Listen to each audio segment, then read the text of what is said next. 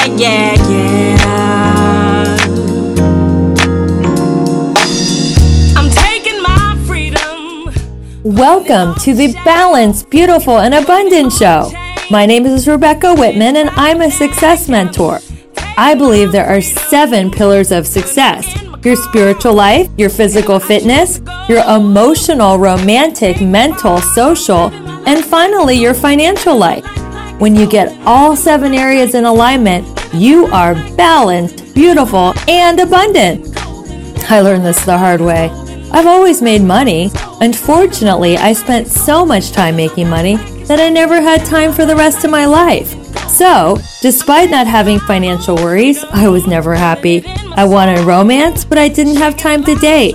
I wanted to be in great shape, but I couldn't find a moment to go to the gym. I wanted a more spiritual life, but I didn't meditate. That also takes time.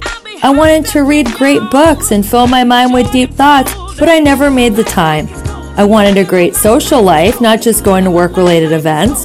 Emotionally, I was a wreck because my life was totally out of balance. Today, I earn more money than I ever have in my life, and I work only part-time. I have the relationship of my dreams. I'm in the best physical shape of my life. I'm spiritually grounded. I feel fulfilled mentally, socially, and emotionally. My life is in perfect alignment. This podcast will help you discover where your life is out of balance. My mission is to support you in achieving work-life balance so that you can have more fun and freedom in life. On my show, you will get to learn from experts in all seven areas of abundance. My guests have achieved tremendous success in their zone of genius. Are you ready to go to a level ten in all seven areas of life? You got this.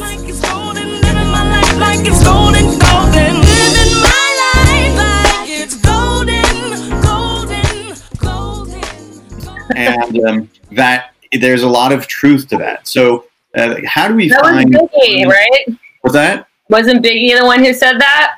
Oh my God, you know the same bard. Amazing. Yeah. Uh, so, so yes. Um, so the key is, uh, how do we go about realizing that, hey, all the stuff that we accumulate, it's all towards one end, which is to be healthy, happy, well-nourished, functional, and thriving, and giving our gift to the world, as opposed to accumulating stuff that you can't take with you.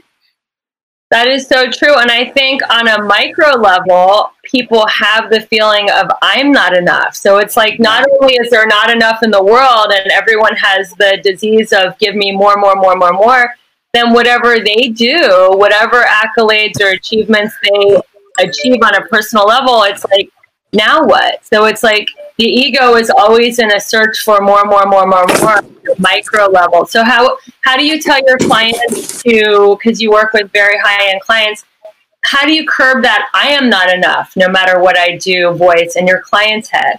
Right. That's a that's a great insight, Rebecca. Thank you for sharing that. And this whole idea of not having enough, it all comes from the from the very core belief that I am not enough. Because right. you you don't see the Dalai Lama going out there and trying to raise a billion dollars for his next startup. He's just like, oh, we're here, we're cool. But at the same time, he's not sitting on his butt all day long. He's doing whatever he can uh, to go out there and help his people, you know, free Tibet, enlighten the masses. Uh, so uh, what I try to encourage people to do, which is highly actionable, is to go from self-focus to to uh, a service focus. And there's a really great book called uh, The Social Leap. And it's all about how uh, these ape-like creatures descended from the trees, came down and started to live on the ground in the savannah and became eventually humans. And the way that they succeed against the mastodon and the saber-toothed cat, which both of them are much stronger than we are, was by banding together and by connecting and by becoming a community. So we are hardwired to find community and helping each other and sharing each other and learning from each other highly pleasurable and meaningful. So uh, what I encourage my clients and all my readers to do is to reorient themselves towards service and doing, because that is ultimately what gives people meaning. And uh, we're just hardwired to find altruism actually quite pleasurable. And when you do that, when you get out of that self-orientation, kind of the whole notion of I am not enough goes out the window because you're no longer focusing on you. And I also encourage my uh, students to meditate, because the more you meditate, the more you realize that this whole notion of me is kind of an illusion. Uh, it's not really there. There, you can't find it in your gallbladder, kidneys, hands. The me isn't there if you really, really look for it. So once you realize that, it's tremendously liberating. And then you can be an instrument uh, for the universe to pass on the abundance to everybody else and to express your gift, which is so much better preoccupation than accumulating stuff or becoming a you know hedge fund manager who's just a middleman who doesn't produce anything for the world. You become a creator and a producer and an asset to the planet as opposed to a bane to uh, everybody's existence. So. Thank you. That is beautiful. Well, that makes me think of Keith's story because uh, when Keith was in prison, not only did he study the law to get himself out of prison, he also used his knowledge of the law and what he studied to empower his fellow inmates to get out of prison. And he was really of service to everyone around him in prison where they would come to him for advice. And I'm sure that helped you Uh, cope with the mental stress of being in jail, that you were of co- in constant service to your fellows, right, Keith? Yeah, absolutely. Um, self-centered thinking and self-centered worship um, played a very large part in my character defects because so much of my life was playing the blame game, that I blamed everything else, including things I had absolutely no control over, as being the causation of why my life was not developing as my belief as I thought I was able to achieve. And being born in a mixed race family, my father being African American, my mom being Italian and East Indian, and I was raised after the advent of the Civil Rights Act in nineteen sixty-four, I had a lot of self-hatred. I blamed God, I blamed my mother, I blamed my father. Why can't I be? Why can't I be this? Why can't I be that? Why do they make fun of me for this? Why do they make fun of me for that? Um, when I was in sixth grade, I mentioned that to you, Rebecca, during your podcast. I came home from school in tears. My mom asked me why I was so distraught. And I asked my mom a defining question, "Mom, am I white?" She says, "Keith, why would you ask that?" I said, "Well, Mom, the black kids are making fun of me. They call me gray boy, half-breed, zebra, and mud. And so clearly I'm not black, Mom, so what am I?" She says, "Wait till your father gets home." My father came home from his aerospace job, and he told me how I got to be made up the way that God made me. And from then on, I started seeing the world differently, because I had limiting beliefs, and that seed of self-doubt and self-hatred was planted deep within me, and I didn't know what I didn't know and couldn't see what I couldn't see. The culmination of those character defects had me find my pain reliever through drugs and alcohol. The consequence of that behavior is either institutions, death, or incarceration.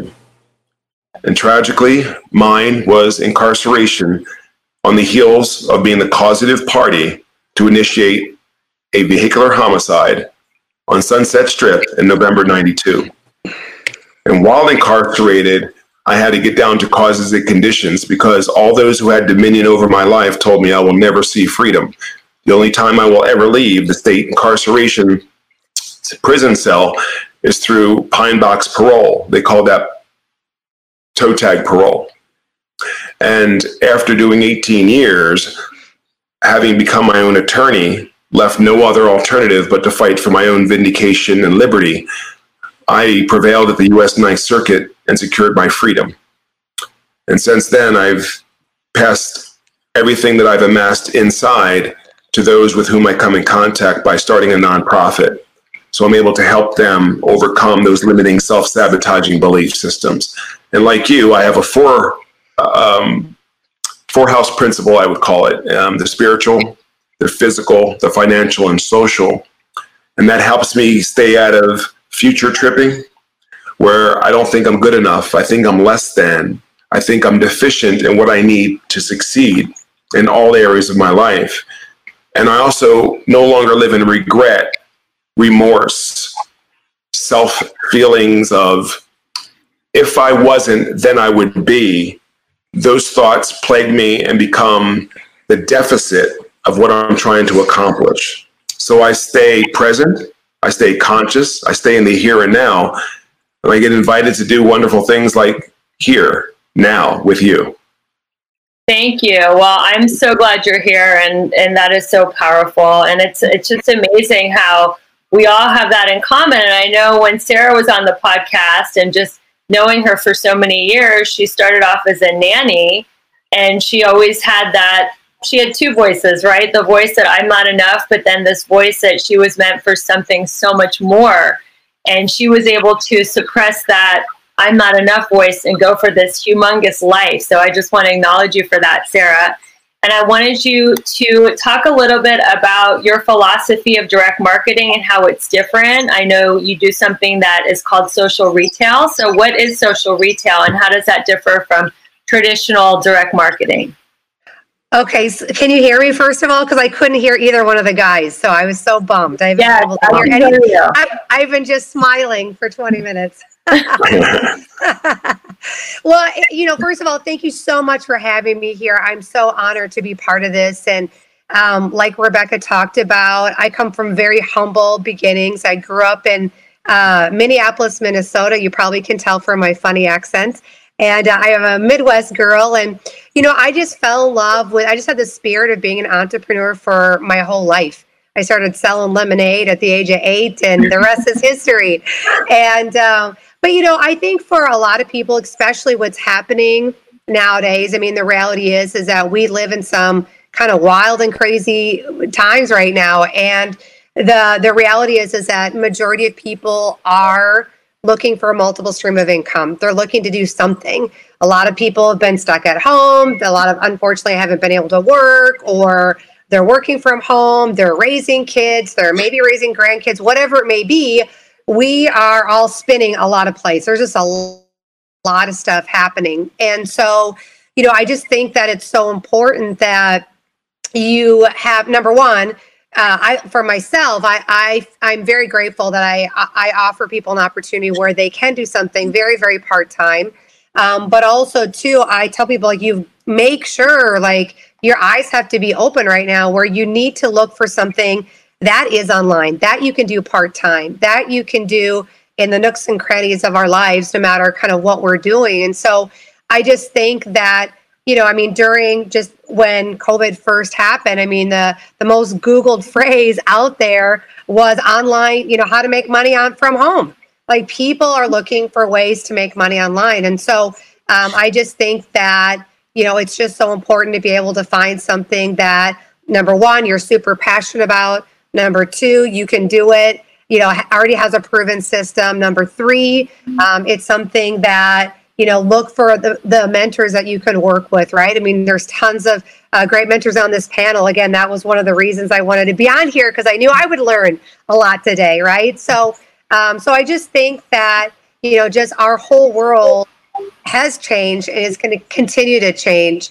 And so it's just such a blessing for my husband and I to be able to represent an amazing online brand that, you know, gives people an opportunity to make some extra income, or, you know, maybe even transition out of what they were doing to being able to do something like this online, you know, from, from the convenience of their home, right? What I love about what you did, Sarah, with your husband, and what you continue to do, is you are doing this in a balanced way. So you're manifesting all this abundance, and you're working from home. You have a five and a seven-year-old. You know, you're working with your husband, and, you know, you don't have to, like, you know, work, like, go to rush hour traffic, because nobody's going in traffic, work sixty to eighty hours a week, like, work twelve to sixteen hours a day, busting your butt, eating lunch at your desk, like, to make seven or eight figures. The fact that you're doing it in such a balanced way from home is why I wanted you on the panel. So it's pretty incredible. So um, great. We're going to go back around. We're going to do like a round robin again, the second round of questions, because I want to make sure everybody gets to be heard. You guys all have so much. So I know we talked about this, uh, Doctor Ali. Uh, we were talking about some of the self-help gurus and stuff out there. Like, how much is enough? And And what is that doing to people? I know you're an M D too, on a cellular level, when they're like in constant fight or flight mode of like, going, going, going, going, needing more, more, more. So why don't we talk a little bit about what happens to our bodies when we're in this constant pursuit of more, more, more, more, more, more, more? That's a, that's a great question, Rebecca. So uh, last year I went to a seminar by well-known uh, personal development uh, teacher, and you know, the material was, was very good, and people were very excited, and they're jumping around, and uh, I felt the motivation myself to go out there and do great things. But at the same time, one thing that I noticed was that there was no mention anywhere in the seminar about enough. It was all about more. And that seems to be a lot of what uh, the self-help industry these days is about. It's like, oh, let me teach you how to manifest more stuff. Let me teach you how to uh, you know, uh, make more money. And of course, there is definitely a place for making a living. There's definitely a place for having access to abundance. Uh, but at the same time, uh, there is this tug of war between ambition and contentment. And you just have to have a thermostat that eventually says, think, turn off. So a big part of uh, how humans have kind of gone haywire, as we see over the past six months, is that there's a certain uh, decoupling of our feedback mechanisms from nature, right? And before, if you, uh, you know, one hundred thousand years ago, if you managed to get lucky and hunt down a deer, right? Suddenly you had a whole bunch of meat that you couldn't possibly eat by yourself, right? You had to share that. And so you did. And as a result of that, you created these bonds, these cross-links between the other people in your tribe, and com- sense of community grew, and everybody felt better, and everybody survived, right? But nowadays, instead of the deer, you have money. And money does not spoil. And money, you know, uh, you don't have to share it. Uh, there's no feedback mechanism that says you have to. There's no shaming of rich people. In fact, there's a lot of uh, encouragement of rich people to be richer. So what that does is it puts you on this hedonic treadmill that really has no upper limit. And then, you know, our brains are uh, oriented, and I'm sure uh, Keith can speak to this. When you start with drugs, right, you start with a small dose, and then that's not enough anymore because your brain is very good at adapting. So then you need a bigger dose. Then you need a bigger dose. And the same thing work, works with pleasure. So you get the nice home. Next thing you need a bigger home. Next thing you need a boat. Next thing you need a yacht. Next thing you need a super yacht.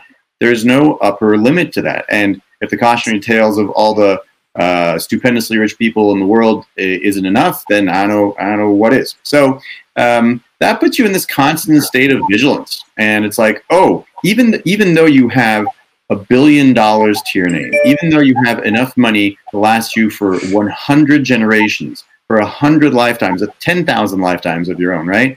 You still feel like you don't have enough. You're still comparing to the person next door. So, uh, and you know, this is kind of a built-in feature of the human neurology. I don't want to knock it and say, if you do that, you're an awful person.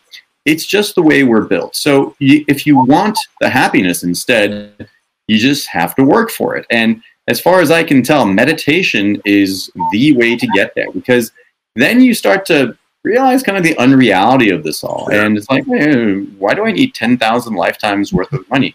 I don't really need that. Do I?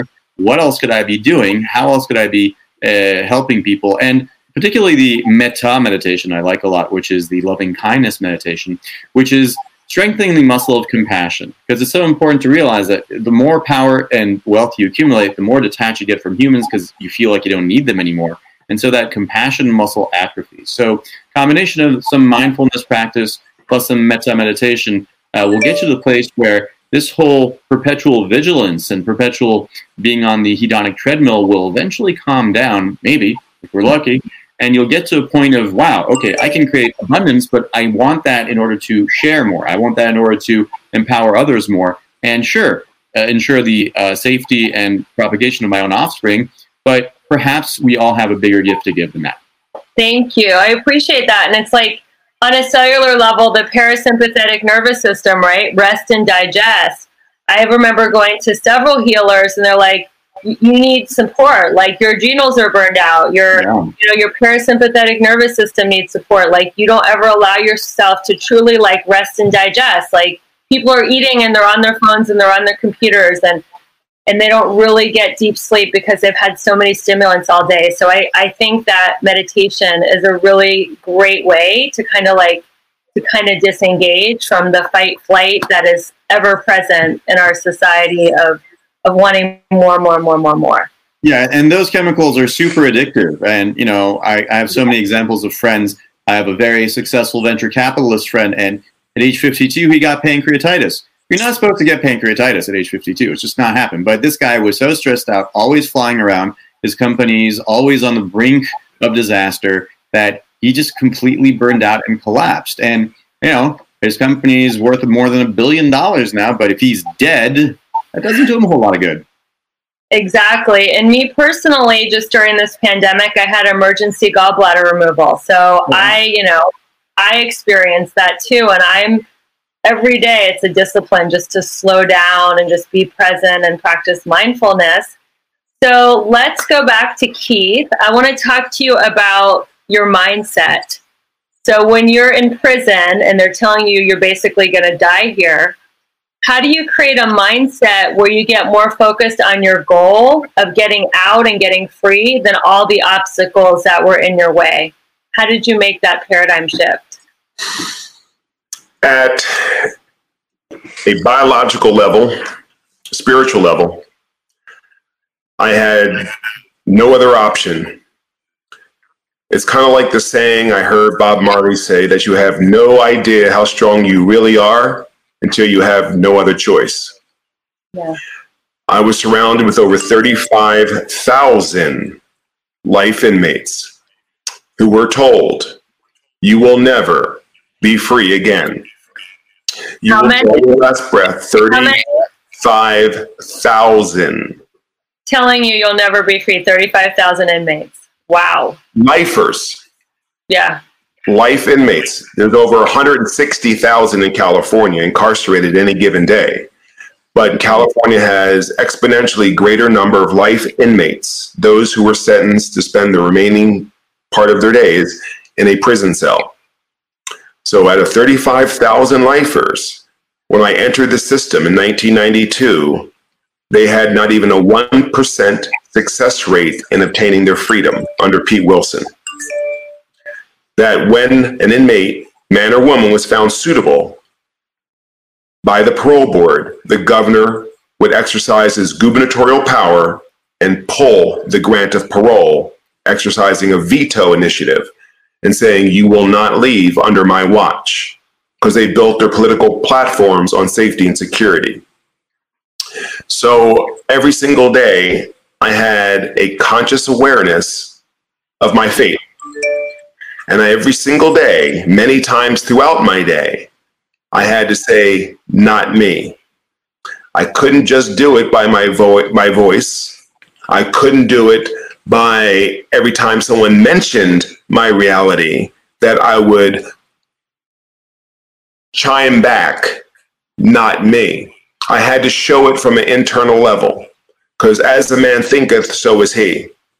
So from the first thought while still in my prison bunk to the time I closed my eyes at the end of the day, every cell of my being had to be one hundred eighty degrees different of the mentality that brought me into that state of incarceration.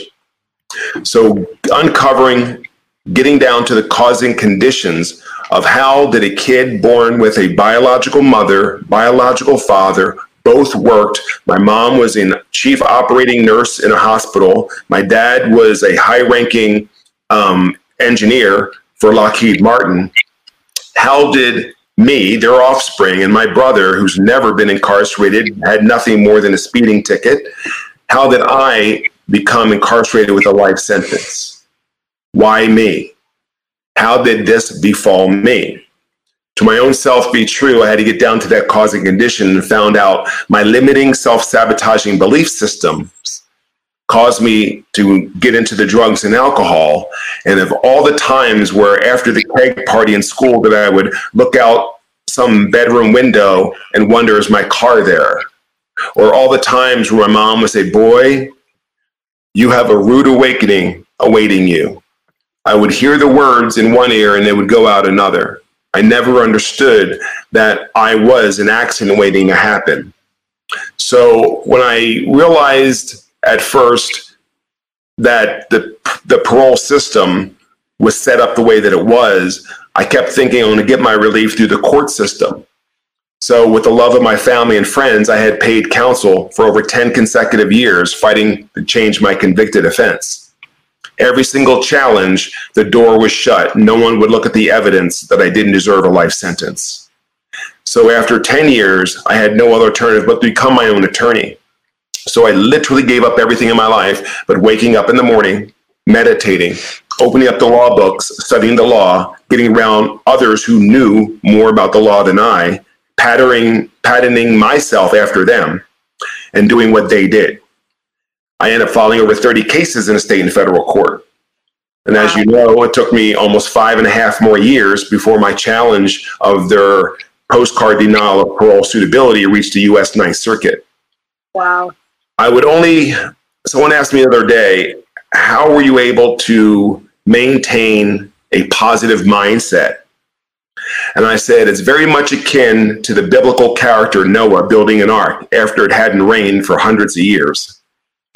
That everyone would say, oh, that's Noah, he's crazy. He's just going to keep building this thing called the ark for some reason. He thinks God's you know, giving him direct appointment to build this thing and that there's supposed to be some major flood and everything's going to die if he doesn't succeed in building this ark. So basically, you're the insane person, because when they say, Keith, let's go outside and get some exercise. And I'm like, no, I just did my stuff in my cell. I'm cool. Keith, let's go join, you know, the basketball team or play flag football or some extracurricular activity. I'm like, no, I need to go to law library. I need to do these pleadings. I need to study jurisprudence. I need to, I need to. And they're like, dude, you're hard timing. You're not, you know, you're just going to drive yourself crazy if you keep this going. I had to hold my no. Yeah. And a lot of people, I don't care where, like the doctor said, how much money you have, because I was a bodyguard for six and a half years. I carried a licensed gun. I went to a police academy. I did not go on the police agency. I went straight into the private sector as an executive protection specialist. I work with people like Prince and Madonna and David Hasselhoff and my most illustrious clients, Milli Vanilli. And I worked with the, I worked with the Saudi Arabian royal family. I watched people with more money than Oprah Winfrey, than the top ten millionaires in the world, because they really are the founding fathers of petroleum. Right. And I also saw people who had an, came with an entourage of thirty people in a private L fifty-seven, and they were miserable. From the time they woke up to the time they went to sleep, if they cracked one smile in a seven-day period, was a miracle. Wow. So I know for absolute certainty that Whitney Houston would leave a thousand, a hundred thousand people in a stadium. She would go off by herself to find her zen, and that was doing drugs and alcohol.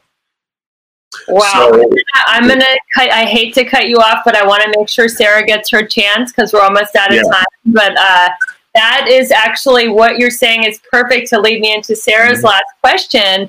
So you are experiencing this super abundant lifestyle. I know your sales team did like a million dollars in one day of sales. And I know that you're very spiritually focused and family focused, and you have a loving marriage. So how do you keep yourself grounded in reality when, you know, you see your, all these dollar signs are just like pouring into your bank account, even beyond your wildest dreams of starting this company?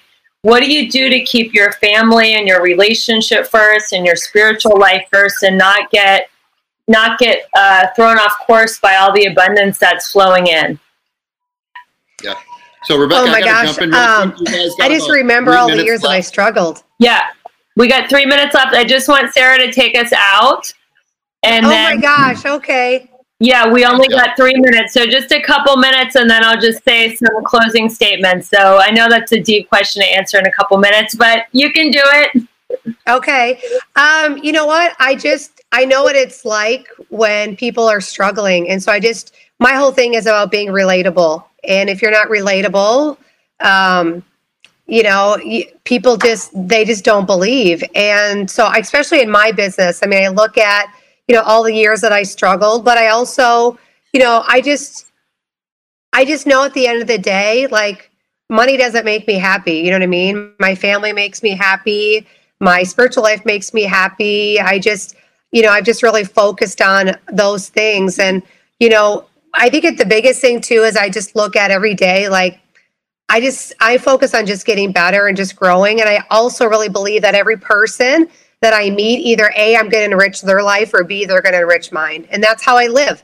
And I live that fully. And I know that, you know, I think too, the more money I make, the more obligation that I have to give back and contribute and co- always continuously come from the right place.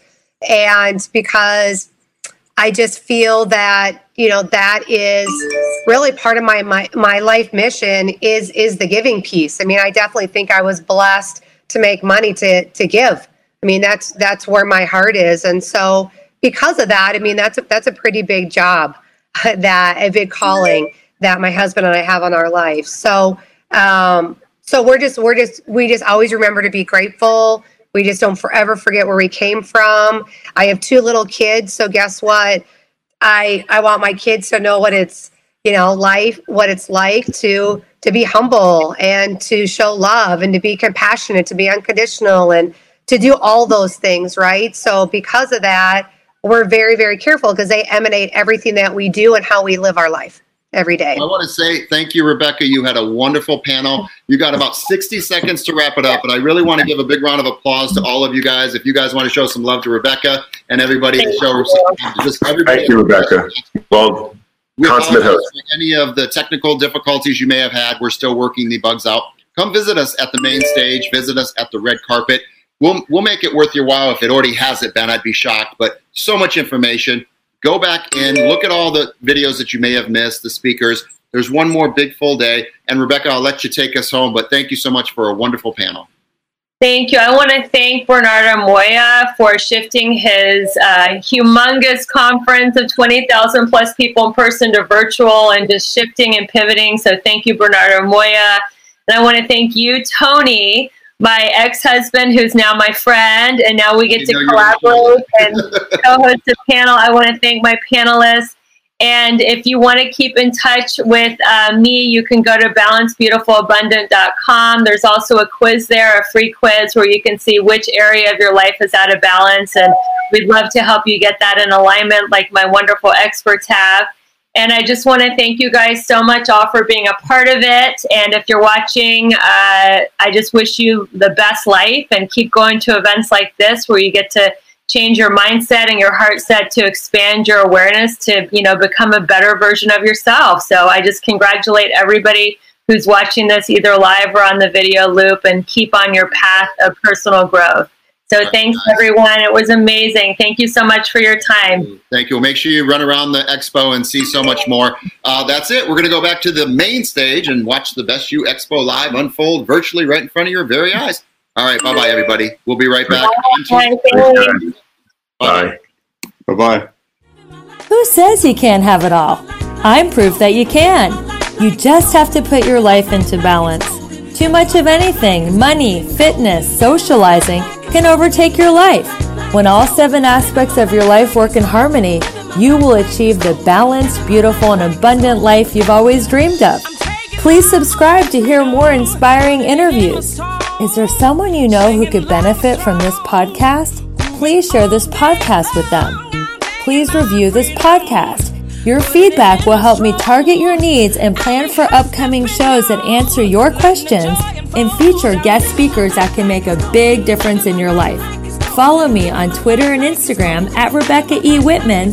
Feel free to D M me to book a free balance assessment call. And don't forget, stay balanced, beautiful, and abundant.